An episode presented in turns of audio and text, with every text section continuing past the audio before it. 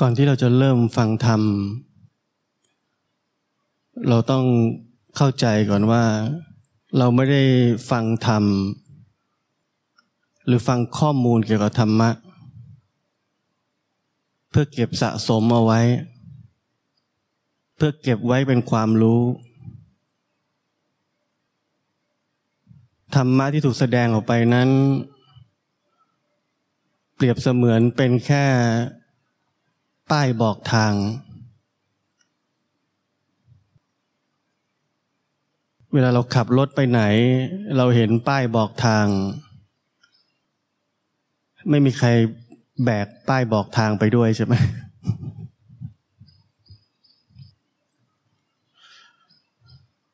เราก็เห็นทิศทางนั้น แล้วเราก็เดินไปตามทางนั้นด้วยตัวเราเอง และะเผชิญกับทุกอย่าง ที่เกิดขึ้นในเส้นทางนั้น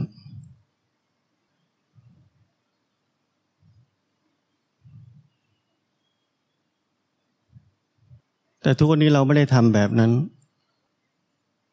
เรามาฟังธรรมะ เรามารับข้อมูล รับทฤษฎี รับวิธีปฏิบัติ สะสมมาไว้เป็นความรู้ เป็นองค์ความรู้ แล้วไปทำอย่างขมักขม้น เปรียบเสมือนเราจอดรถอยู่ที่ป้ายบอกทางนั้น เรายังไม่ได้ไปไหน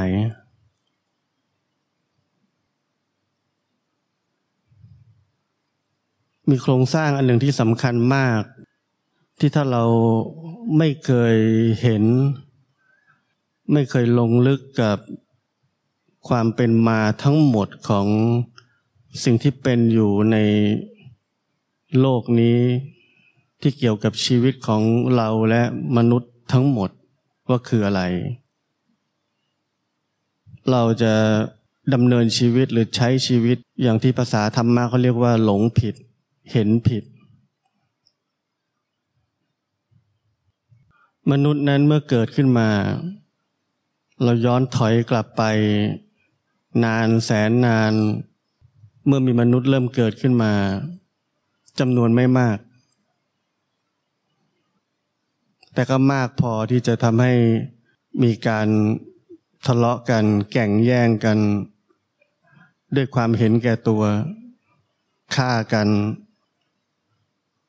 มนุษย์วิวัฒนาการมาจากที่นั่น จากความป่าเถื่อน ไม่มีศีลธรรม ไม่มีมโนธรรม มีแต่ความเห็นแก่ตัวมีวัฒนาการนั้นผ่านมาจนถึงวันนี้ ค่อยๆผ่านมาใช้ระยะเวลาไม่รู้นานกี่ล้านปี มนุษย์ค่อยๆเรียนรู้การอยู่ร่วมกัน การอยู่ร่วมกันควรจะมีระเบียบอันหนึ่ง ควรจะมีกฎรูปแบบหนึ่ง ควรจะมีขอบเขตระดับหนึ่ง ซึ่งพัฒนามาจนถึงทุกวันนี้ก็คือ กฎหมาย กฎระเบียบในองค์กรต่างๆ เพื่อให้มีการอยู่ร่วมกันอย่างสันติสุข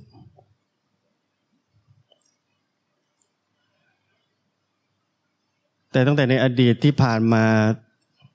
ลำพังเพียงกฎระเบียบนั้นไม่มีความเพียงพอ ที่จะควบคุมมนุษย์หรือการอยู่ร่วมกันได้ นักคิดที่เรียกว่ามนุษย์นี่แหละ ก็คิดว่าต้องมีระบบของศีลธรรม มโนธรรม แล้วก็พัฒนามาถึงทุกวันนี้เหมือนกัน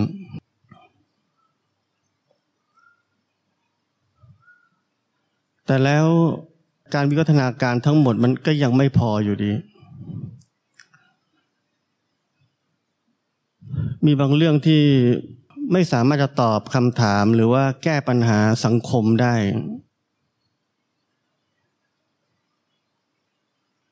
จึงเกิดความเชื่อขึ้นมา เกิดการบูชาอะไรก็ตามที่เรามองไม่เห็น และนักคิดผู้ฉลาดเหล่านั้น ใช้ความกลัวของมนุษย์ เป็นตัวสร้างความเชื่อ ซึ่งก็เกิดขึ้นกลายเป็นลัทธิต่างๆ ตั้งแต่ในอดีตมาจนถึงวันนี้ แต่มันก็ยังไม่พอ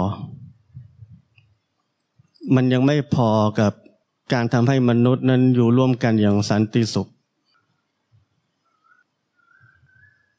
มันยังแก้ปัญหาของมนุษย์ไม่ได้ จึงเกิดบุคคลประเภทหนึ่ง คือบุคคลที่เรียกว่านักบวช คือรู้ว่าทั้งหมดที่มนุษย์พยายามจะสร้างขึ้นมานั้น แก้ปัญหาชีวิตไม่ได้ จึงพยายามหาหนทางที่จะไป สู่ความพ้นจากปัญหาทั้งหมด หรือที่เราเรียกว่าความทุกข์ เกิดวิธีการต่างๆมากมายหลังจากนั้น เกิดเป็นศาสนาต่างๆ มากมายหลังจากนั้น ด้วยหัวใจที่ว่าเราจะทำยังไงที่เราจะพ้นทุกข์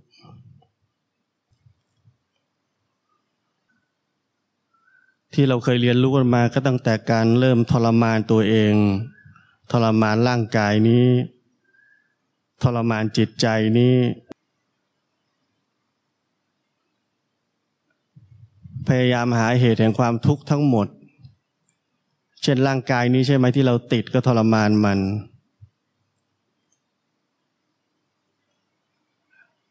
หรือแม้กระทั่งทุกวันนี้เราก็เรียนรู้ว่า อ๋อ เพราะว่า เรามีความยึดว่ากายและจิตนี้เป็นของเรา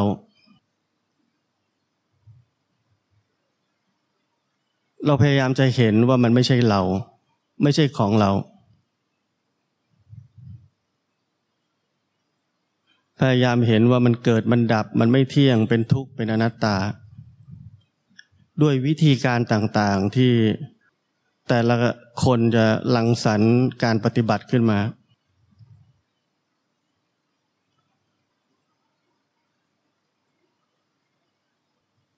ปล่อยวางกายไม่พอ ต้องปล่อยวางจิตด้วย ถึงจะพ้นทุกข์ มีกิเลสนี่เป็นทุกข์ จะต้องทำลายกิเลสถึงจะพ้นทุกข์ มีความยึดมั่นนี่เป็นทุกข์ จะต้องทำลายความยึดมั่น ถึงจะพ้นทุกข์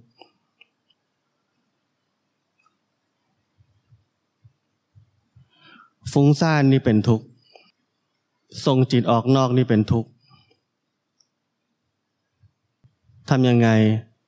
ให้ไม่ฟุ้งซ่าน ให้ไม่ส่งจิตออกนอก จะได้ไม่เป็นทุกข์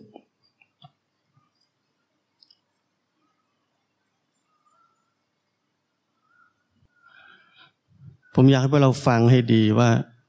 เราปฏิบัติธรรมจะอยู่ในลูปของเหล่านี้ใช่ไหม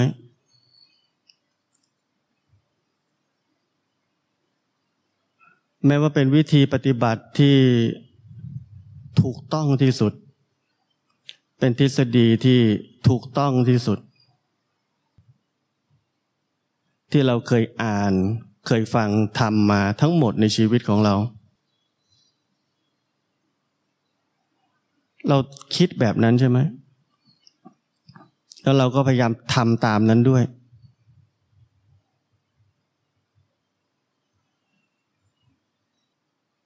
แต่ทั้งหมดที่เราทำไม่มีความต่างจากมนุษย์เมื่อล้านปีก่อน ที่คิดจะทำอะไรบางอย่าง เพื่อให้ตัวเองหรือหมู่หรือสังคมพ้นทุกข์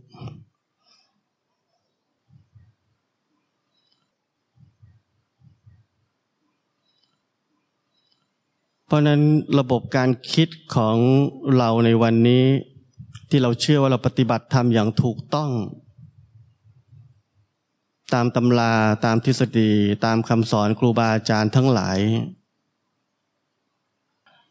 พื้นฐานของหัวใจของเรา คืออัตตาเดียวกันกับมนุษย์เมื่อล้านปีก่อน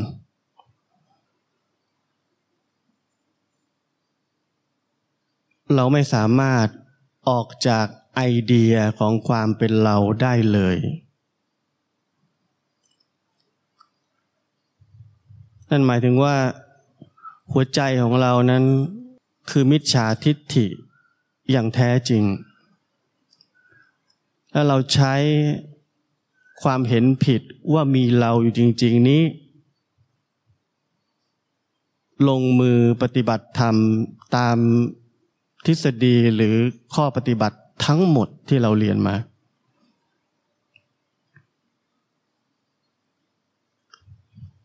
แต่มรรคแปดนั้นเริ่มต้นด้วยสัมมาทิฏฐิ แต่เราไม่เคยใช้มันเลย เรียกใช้ก็ไม่ถูก เราไม่เคยมีมันเลยต่างหาก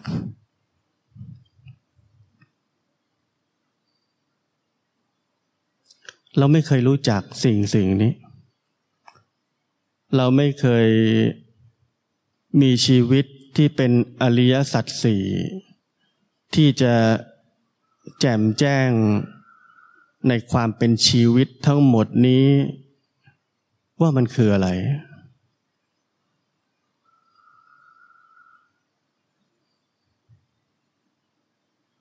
เพราะนั้นกว่าคนคนหนึ่ง จะเจริญมรรคแปดได้ ต้องใช้เวลาต่อชีวิตนี้อย่างสูงสุด ด้วยสติปัญญา และสมาธิต่อชีวิตนี้ย่างหนักแน่น จนรู้ว่าวิธีคิดทั้งหมดที่จะปฏิบัติธรรมของเรานั้น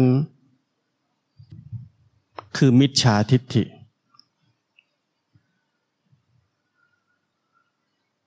นั่นคือจุดเริ่มต้นของการที่คนคนหนึ่ง จึงจะมีความสามารถที่จะเจริญมรรคได้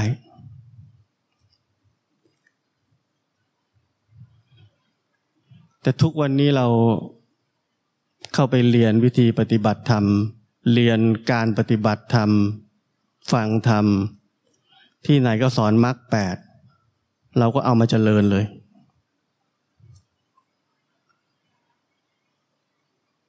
เราเชื่อสนิทใจ เราคิดว่าเรามีสัมมาทิฏฐิแล้ว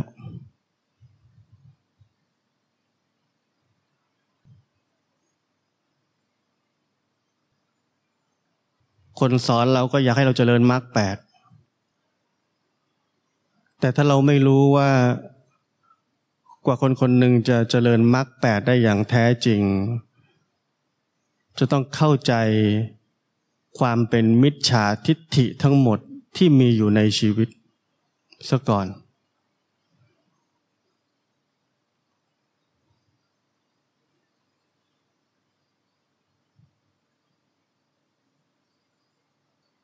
วันที่ผมพูดมาทั้งหมดนี้คือเบื้องต้น แค่เบื้องต้นเท่านั้น เบื้องต้นของความครอบงำ โดยมีความเห็นผิดว่ามีเราอยู่จริง ๆ เป็นศูนย์กลางของความครอบงำนั้น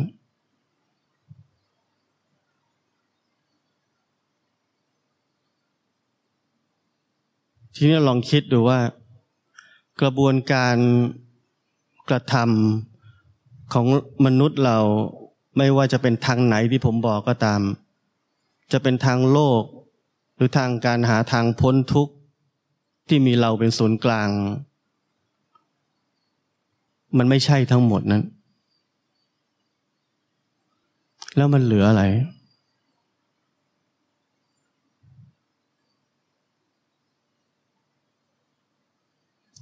มันเหลือชีวิต มันเหลือกิเลส เหลือทุกอย่างที่เราเคยมีอยู่ ก่อนที่เราจะคิดว่าจะหาความพ้นทุกข์ยังไงดี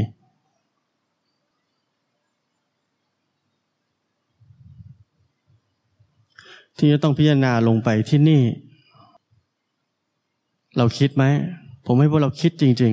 ๆ ตามที่ผมบอกนี้แล้วมันเหลือไอ้อย่างเงี้ยเหมือนกับก่อนที่เราจะเลือกปฏิบัติธรรมเรามีความคิดไหมว่าแล้วงั้นทำยังไงดี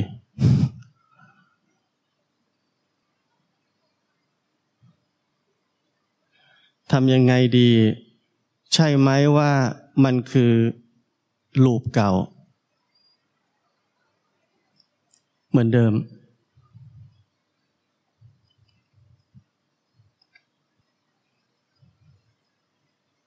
งั้นไม่ต้องทำอะไรมั้ง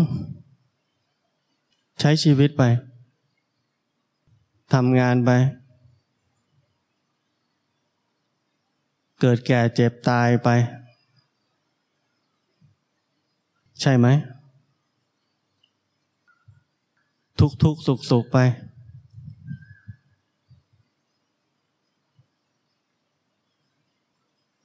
หรือแม้กระทั่งอยู่ในโลกอย่างที่ยอมรับว่าอะไรก็เป็นเช่นนั้นเอง รับได้หมดทุกอย่าง ทุกก็ได้ สุขก็ได้ รับได้หมด เข้าใจโลกนี้ เป็นอย่างนี้ ใช่ไหม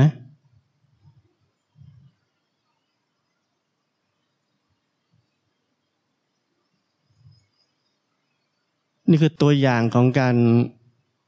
ที่มนุษย์คนหนึ่ง จะต้องลงลึกกับชีวิตนี้ แจ่มแจ้งกับกระบวนการวิธีคิด ทิศทาง ที่กำลังเกิดขึ้นและมีผลต่อชีวิตนี้ว่ามันคืออะไรกันแน่ มันใช่หรือไม่ใช่กันแน่ มีอะไรที่จริงบ้าง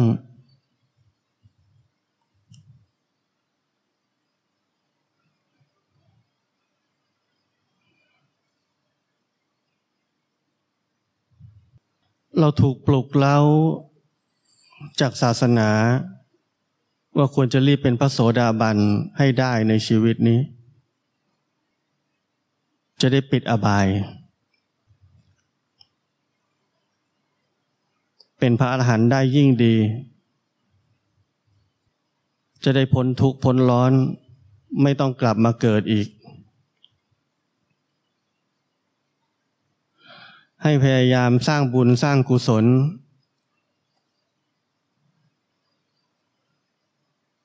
เพื่อจะเป็นอริยทรัพย์ไว้ใช้ ถ้าเรายังต้องเกิดอีก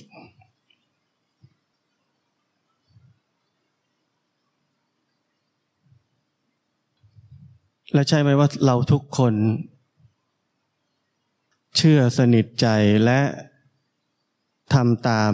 อย่างขมักขม้น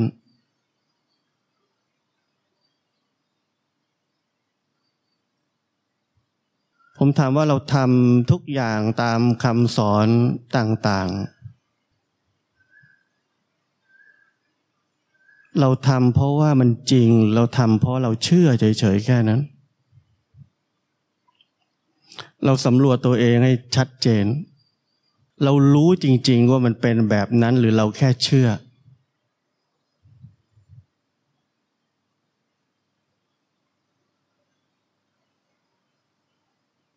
ทั้งหมดที่ผมพูดนั่นคือสิ่งดีงามทั้งที่เรารับมาตลอดชีวิตของเราแต่เราเข้ามาในศาสนาหรือการปฏิบัติธรรม ผมไม่ได้บอกว่าข้อมูลเหล่านั้นมันดีหรือไม่ดีหรือถูกหรือผิดนะ ผมแค่ถามว่าเมื่อเรารับฟังกันมาแล้ว เรารู้มันจริง ๆ หรือเราแค่เชื่อแล้วเราไม่เคยสงสัยว่านั่นคือความเชื่อ แล้วเราทำตามเหมือนมันเป็นเรื่องจริง ราวกับว่าเราเจอมากับตัวเองแล้วมันเป็นเรื่องจริง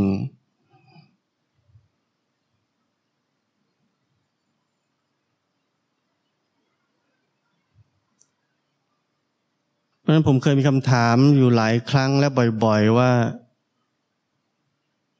ชีวิตเราจริงตรงไหนบ้าง มีตรงไหนบ้างที่จริง ที่เราทำตั้งแต่เกิดจนจะตายอยู่แล้วนี่ก็คือ มีตรงไหนบ้างที่จริง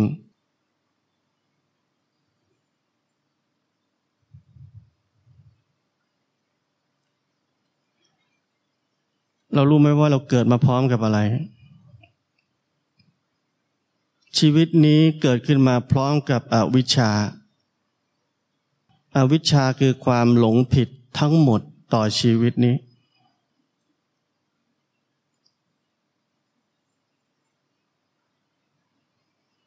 เพราะนั้นชีวิตของเราอะไรคือจริง ผมบอกนี้เรารู้หรือยังว่าอะไรคือจริง ความจริงของชีวิตนี้ที่เป็นอยู่คือความหลงผิด กิเลสตัณหา ความอยาก ความดิ้นรนความเลวร้ายทั้งหลายที่อยู่ในจิตใจนี้ แต่คำสอนต่างๆ พยายามให้เราเปลี่ยนมัน นั่นคือความหลงผิดซ้ำสองเข้าไปอีก คืออย่าเป็นแบบนี้ อย่ามีสิ่งเหล่านี้ทำลายมันซะ แต่คำสอนก็บอกว่า เราต้องเห็นโลกนี้ตามความเป็นจริง โลกนี้คือตัวเรา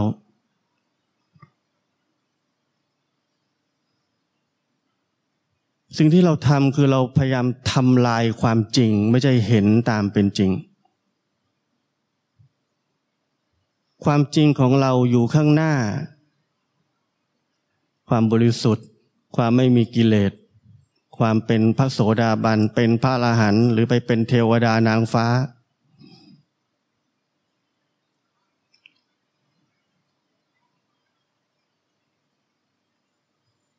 สิ่งที่เราเชื่อทั้งหมด สิ่งที่เป็นแค่ความเชื่อนั้น เป็นความจริงในหัวใจของเรา แต่สิ่งที่เป็นความจริงทั้งหมดในชีวิตนี้ เรากลับมองไม่เห็นมัน เราอยากทำลายมัน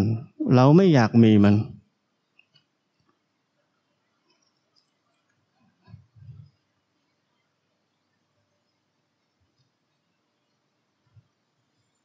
ฟังอย่างนี้เราอาจจะกำลังคิดว่า ผมว่าเราบอกว่าให้เก็บมันเอาไว้เหรอ มันมีก็ดีแล้วเหรอหรืออะไรก็ตามที่เราจะคิดแบบนั้น ผมไม่ได้พูดอะไรแบบนั้นสักอย่างเดียว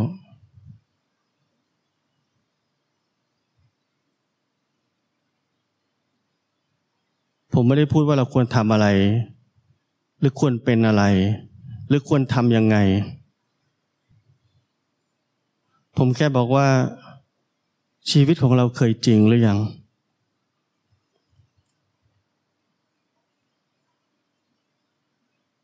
ถ้าชีวิตยังไม่เคยมีความสามารถจะเป็นจริงได้เลย แล้วเราก็จเจริญมรรคถือศีลเจริญสติทำสมาธิ เห็นเกิดดับเห็นนู่นเห็นนี่ไปเรื่อย นั่นก็เป็นการเห็นภายใต้ชีวิตปลอมๆ ภายใต้ความเห็นผิด ซึ่งไม่มีประโยชน์อะไรเลย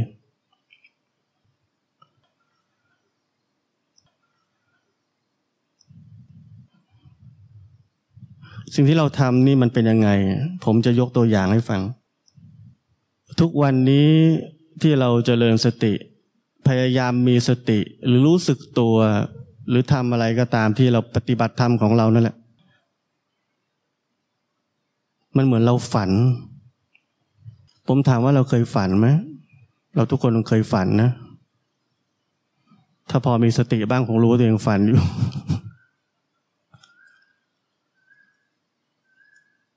ในฝันเหมือนจริงไหมเหมือนจริงมาก ถ้าเรานักปฏิบัติธรรม ผมว่าเราน่าจะเคยฝันว่า ในขณะที่กำลังเกิดอะไรขึ้นในฝันนั้น แล้วไอ้ตัวนั้นในฝันก็มีสติด้วย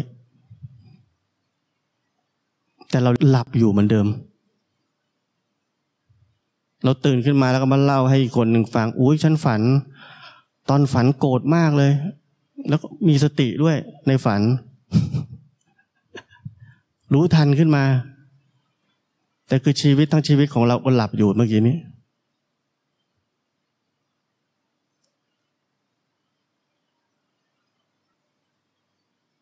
และนี่คือชีวิตของนักปฏิบัติธรรม ที่อยู่ภายใต้ชีวิตปลอมๆ หรือภายใต้หัวใจที่เป็นมิจฉาทิฏฐิ หรือที่ผมบอกว่าเป็นคนที่ไม่เคยมีชีวิตจริง ๆ เลย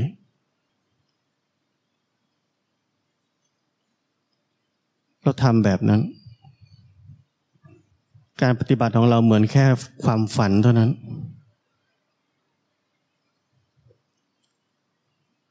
คนที่ฝันอยู่ เราคือตัวละครในฝันนั้น แล้วมีสติทำอะไรทุกอย่างเหมือนกับที่เราตื่นขึ้นมานี่แหละ เหมือนจริงมาก มันช่วยอะไรให้เราตื่นขึ้นจากการหลับไหมสิ่งที่ช่วยเราให้ตื่นขึ้นจากการหลับคือ คนกำลังไล่ฆ่าแล้วเราตกกระจาย หรือมีความรุนแรงในหัวใจมากที่เป็นสิ่งที่เรียกว่าอากุศล เราก็ตื่นขึ้นมา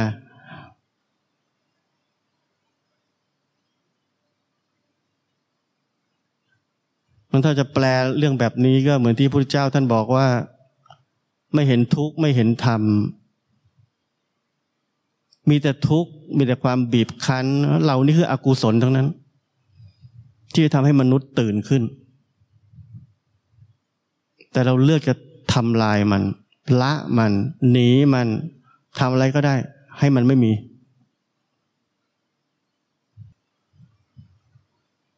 แล้วเราจะได้อยู่อีกที่หนึ่ง อีกที่หนึ่งที่เราเชื่อว่ามันจริงว่ะ มันควรจะเป็นอย่างนั้น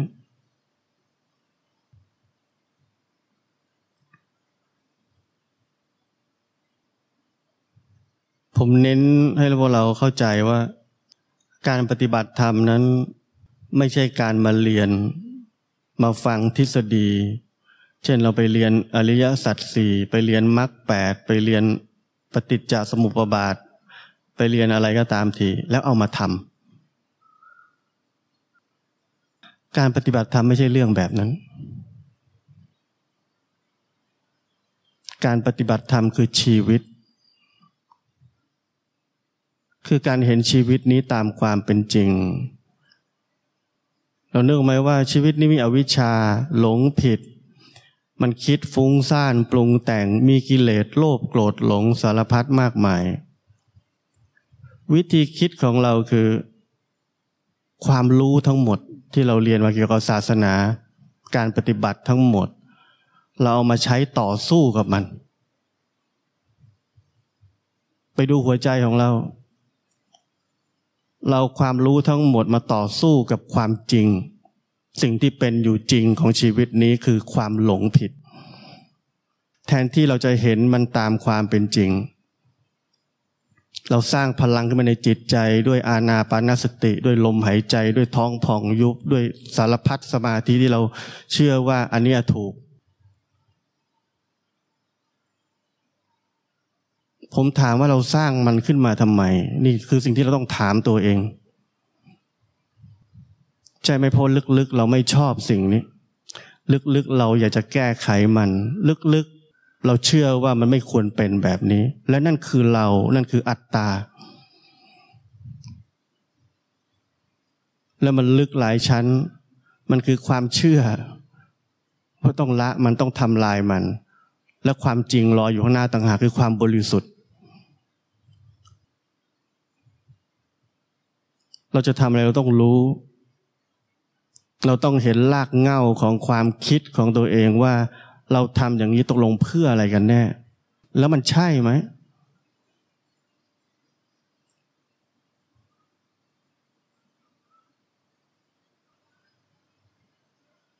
มีคนเคยถามพระพุทธเจ้าท่านว่า เราปฏิบัติธรรมเพื่อความมีศีลบริบูรณ์ใช่ไหมท่านบอกไม่ใช่ เพื่อมีสติสมาธิบริบูรณ์ใช่ไหมท่านบอกไม่ใช่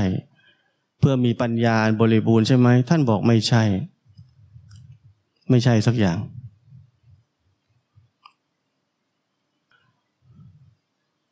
เพราะในความจริงแล้วไม่มีอะไรใช่ทั้งนั้น เพราะนั้นเมื่อเราแทรกแซงจิตและพัฒนาจิตจนถึงที่ที่หนึ่งที่ใช่ที่เราโอ้ถึงแล้ว นั่นคือปัญหาใหญ่ที่สุด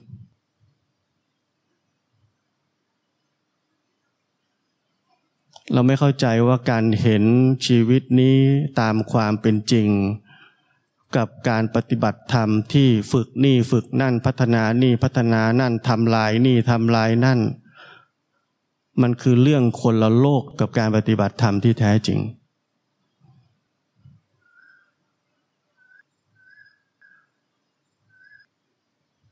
จุดหมายที่เรา